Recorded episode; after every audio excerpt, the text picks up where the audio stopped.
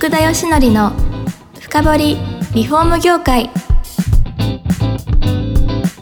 この番組はリフォーム事業のためのネットワーク戦力住宅会社のブランディングを支援するルームクリップ公認家づくりパートナー住宅事業経営者の初めてを支援するランリグの提供でお送りします。皆さんこんにちはさあ今週も始まりました福田義則の深掘りリフォーム業界第108回目パーソナリティの福田義則ですえー、今回も既存住宅流通研究所中林さんに来ていただいてます。よろしくお願いします。はい、よろしくお願いします。いやー、いいところで終わっちゃったんですけれども、もう多分、その、この住宅の価値を、いかにこう、上げるかというか、そうですね。その、はい、あれですよね。正確に、この価値を認めてもらうかにが、言葉としては近いんですかね。そうですね。ええー価値を見出すふというか、価値を作るという方が正しいんじゃないかなって気がする、ね、価値を作るっていうところですかね。はいいや、それでハウスメーカーでね、そういう活動をされて、それをどう広めていくかっていうのが、はい、今の活動なんですかね？そう、今繋がってその一つ、はい、あの、すごく、あの、思い出があって、はい、先ほど、あの、国交省の会議出たというお話をさせていただいて、あえー、あの、前回ですね。前回、はい。はい。えー、その時に、あの、生産課の課長さんがいらっしゃって、はい。私、あの、長期有料住宅に関して質問したんですね。ええ。長期有料住宅という非常にいいものを、はい、国土交通省作られて、はい、で、固定資産税とかあのいくつかのあの、インスペ、あの、なんだ、あれを有利なものを与えて、はい。やってらっしゃるけど、その家を30年間維持管理の記録を作るっていうのが条文に入ってるけど。そうですね、入ってますね。はい。どうやってそれチェックするんですか？はい。って聞いたんですね。はい。そしたらその時生産課長さん怖い目で私の方に睨みましたね。はい。これからです あそうなんですか。もう、もう、あれでしてから何年経ってるかな？とか言って。ですよね。だって、それ、与えていいのかって話になりますもんね。ちゃんとチェックできてないあの、作るところまでなんですよ。生産化というところは。はい。で、あの中には、あの、不動産業家さんっていうところもありまして、はい。私、その不動産業家さんにも、そのスムーストックの話をちょっといろいろお話しさせていただいて、こういうのってどう思うんですか？あの、や、やる、国交省としてこういうのを進める気があるんでしょうかみたいな生意気な質問したら、はい、あそ、あそこはそこでこ、割と何もできないというかですね。申し訳ないですけど、いやー、できたらいいね、みたいな話があって。で、じゃあ、木造の世界で、はい。このスムーストックみたいなのが、もしできたらどうでしょうね。はい。いいんじゃない？みたいな話があって、はい。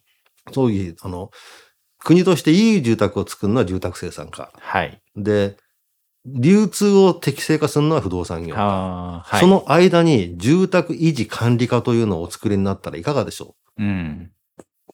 課長さんやったらいかがですかっていう、その当時の、はい、総務課長さんだったかな、はい、申し上げてな、生意気なやつだな、こいつはっていう目で見られて、で、悔しかったからそのプレゼンテーションを作ったんですよ。はい。で、あの、まず、ハウスメーカーはこういうことを、ある程度資本力があるからできる。はい。5年ごとの60年点検。工務店さんは、人手もないし、あの、財力もないし、うん、点検をしようと思ってもなかなかうまくできない。はい。じゃあ、有料な点検をしたらどうだ？まあ、オーナーさんがお金を払って、うちを点検してください。はい、それは全然できない。じゃあ、義務化にしたらどうだ？はい。その、あの、義務化の話、ここにしたんですけど、いや、車検だってあるんだから、家も家検を作ったらいかがですか？思います。はい。面白かったですよ。車はね、あれは暴走すると人を殺すんだと。はい。だから車検というのはあるんだと。家はね、何も点検しなくて、仮に潰れたとしても、住んでる人だけが死ぬんだ。それ本気で言ってます？みたいなね。誰とは言いませんけどね。はあ、そうですか。なるほどと思ったわけですよ。はい、はい。で、まあ、潰れる潰れない以前に、そもそも、あの、国土交通省さんがある日発表したのが、あの、消えた500兆円事件っていうのがありまして、そうまあ、知ってる方もいると思うんですけど、はい、年間20兆円ずつ40年間850兆円の住宅設備投資をして、その家の価値がなんと350兆円しかないから、500兆円消えちゃいましたね。はい。で、その時の発表で面白かったのが、日本人で50歳以上で家を持ってる人は平均家で2000万損してる。はい。というのがそのグラフに載ってるんですね。はい。それじゃいかんので、国交省さんもそういうことやり始めてるわけですから。はい。で、片やアメリカでは同じようにな、あの、投資した分以上で売れている。いや、そうですね。で、話を元に戻すんですけども、工務店の皆様方が自分たちが立てたお客様に対して、うん。まあ、今はあの10年間の貸し保証があるので、2年、5年、10年点検やってるんですよね。はい。で、10年点検が終わると、ああ、よかった、やれやれっつってそこで終わっちゃうんですよね。ええであとは何かあったら言ってください。いつでも駆けつけます。これが今の、まあ、工務店さんの実態ですし、うん。リフォーム業者さんでさえも、一件リフォーム取って何百万か終わったら、はい。終わっちゃうわけですよ。いや、そうです。本当はそこからがスタートなんですよね。いや、だって、はいある団体の調査ではですよ、はい何か言われなきゃいかないが7割ですから。はい。でしょだから、ま、待ってるんですよ。はい。あの、待ってて自分とこに来ればいいですけど、はい今やもうチラシだ、現場見学会で、自分がリフォームしたお客さんが次に自分とこ来るなんてことはありえないし、はい。クレームでさえも来ないかもしれない。うん。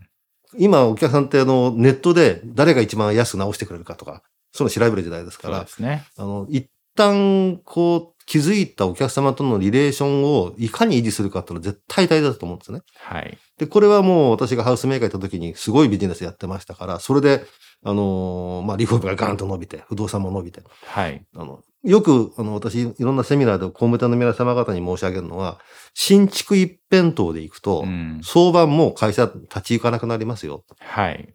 新築を建てての売り上げがあって、自分たちで建てたお客様に対するリフォームをして、うんで、。売り上げを立てて、はい。最終的に自分たち建てたお客様の売買仲介までやって、買った人からまたリフォームを取る。はい。もう3分の1、3分の1、3分の1の柱を作んないと、建設業をやっていけません。うん。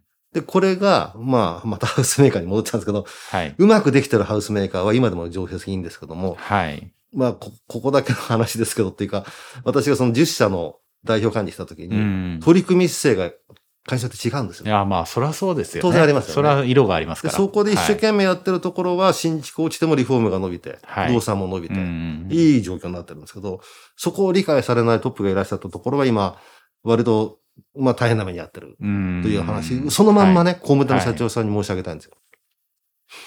だから、なんとかして自分が立てたお客様と30年以上のつながりを持ちましょう。できれば50年とかもう行っちゃいましょう。はい。立てた段階で行っちゃいましょう。で、つながりを持って、そこから年間40万発生するリフォームは全て自分たちの売り上げにします。そうですね。なおかつ、うんもう一つあるのは、前言ったその、自分の家が20年後にいくらで売れたっていういい評判っていうのは結構広まるんで、はい。紹介物件がある。ああ、確かに価値が高いはい家を作るってことですもんね。いや、そこで、やっぱりハードルになるのが、はい結局点検と、はい。いや、じゃあ不動産ね、仲介とかそういうものやったことないんでどうすればいいか、ここあたりが引っかかってくると思うんですけど、そねれってなんか解決方法あるんですか？ねあの、一番いいのが、はい。自社で点検部門を持って、はい。で、リフォーム部門を持って。仲介部門を持つのが一番いいんですけども、はいはいそね。それがうまくできない工務店さんの方が世の中非常に多いわけです。はい。思ったのが、点検のアウトソーシングう、ん。行うんですよね。はい。本来だったら自分とこの工務店の社員が行けばいいんですけども、そこに回すよりも、もっと違うもの、仕事やった方がいいというのが、まあ、生産性の高さ。はい。だったら点検はもうプロに任して、それも、あのーまあ、そんなにこう、あの、値段もかかんないやり方が、もしあったとしたら、はい工。務店さんをお任せするじゃないですか。で、私が考えたアイディアが、あのーシロアリ業者さんと組んだ。どうだという話だったんですねはい、はい。防御業者さんって、新築の時防御処理をする。はい。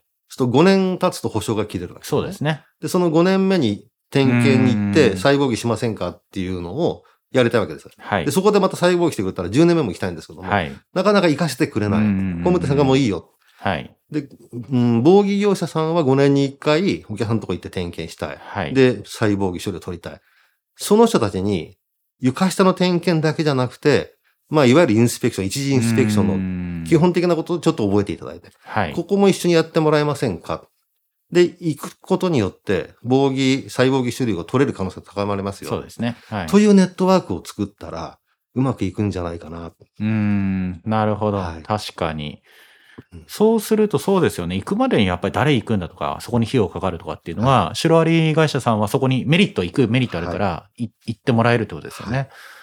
ああ、ありですね。え、それってもう出来上がってるんですか？それをですね、うーん、実はあるんですよ。あ、あるんですね。はい。あの、そういうネットワークを作らさせていただいて、はい。2年前に実は会社立ち上げたんですよね。ええあの家価値サポートって会社なんですけど、はい。あの、60、家価値60年サポートって商品。うんこれ工務店様向けにはい。販売してるんですけども、はい。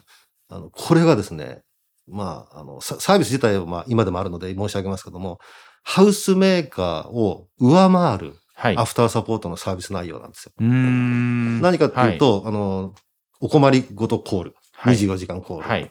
あと設備保証。はい。あの、普通1年で終わるやつをうん10年。なるほど。はい。あとはまあ、当然のことし、ごとくあの、住宅履歴。はい。で、5年、10年目までの点検と防御処理はい。が入ってセットで27万円。はい。はい。はい。で、はい10年目に防御処理を受注できると、その無料で点検がずっと続いていくという、はいそういうシステムを作ったの。もし防御処理が受注できなかったとしても、工務店様から1回2万円いただいて、点検をやっていく。というセットでバンと売り出しまして、はい。当時その会社の親会社が、えー工務店向けのコンサルティングをしてる会社だったもんですから、はい。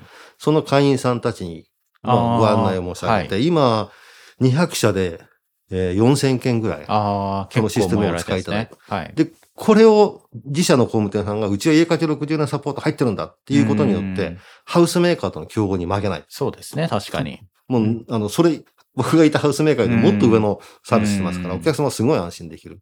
っていう商品を作って、まあちょっと2年ほど会社やってたんですけど、ちょっと親会社の事情で 今は会社は会社なんですけど、はい。そのサービスはまだ残っている。はい。で、これをどんどんどんどんいろんな工務店様に、あの、広めていきたい。なるほど。ともう一つですね、27万高いっていうお客さんがいて、はい。工務店さんですね。はい。で、その、緊急駆けつけコールとか、設備保証いらないから、うん基本中の基本の防御処理と5年、10年の点検だけで、はい。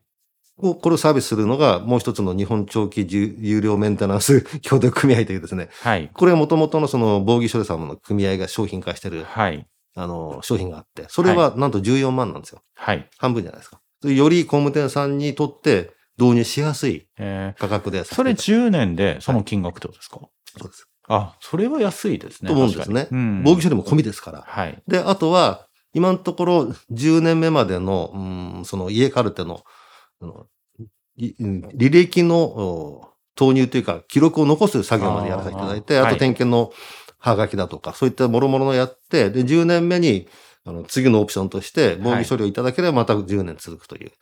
あのーまあ、ちょっとそぎ落としたコアな商なる品ですね。で、これも私ちょっと今お手伝いさせていただいて、はいまあいろんなところに、まあ、ご案内差し上げて、最近あの、JBN さんっていう日本で一番あ大きい、あ、はい。あの団体に加盟したりして、そこで点検の代行の話をさせて。まあ、工務店さん結構加盟されてる団体ですからね、あそこは。はい。はい。ただ、あそこはレベル高くて結構自分でやられてるケースが多くて、はい。私たちが、まあ一番お客様ね、このクライアント様のお役立てるのは、頭数伸ばしたいけども、まあ人数的に点検までいかない。でもやってみたい。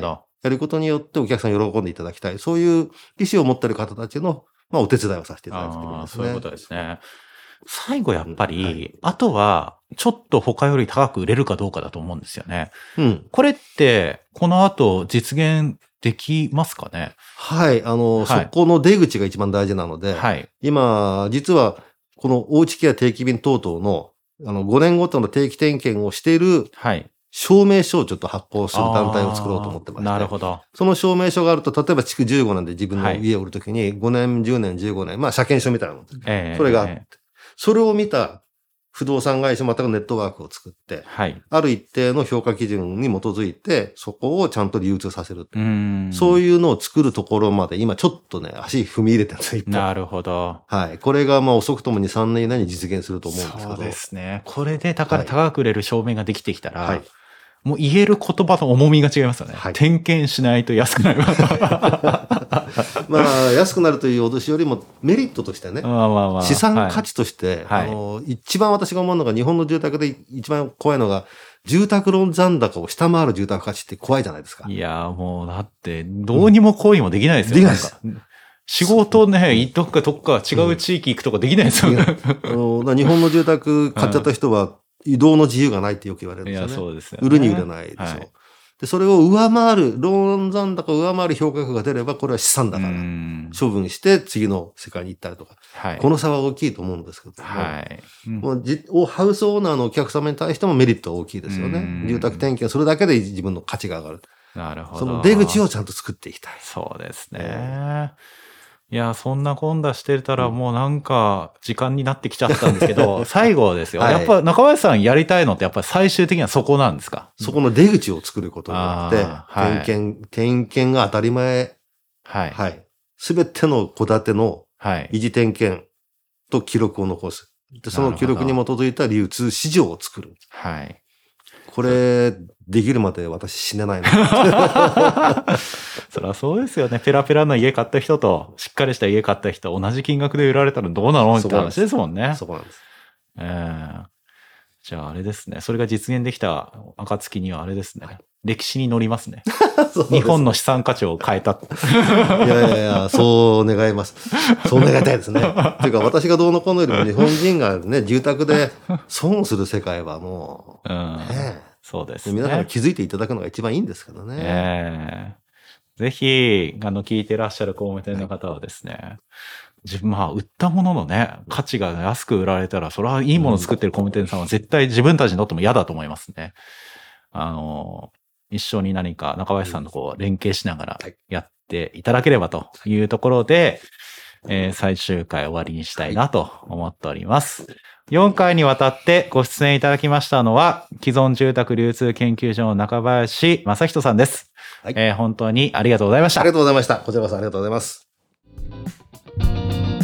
この番組は住宅業界に特化したコンサルティング会社ランリグが長年業界の今を追いかけてきた福田義則をパーソナリティに迎え確かな実績を持つスペシャリストを毎回ゲストにお招きしてお送りする番組です。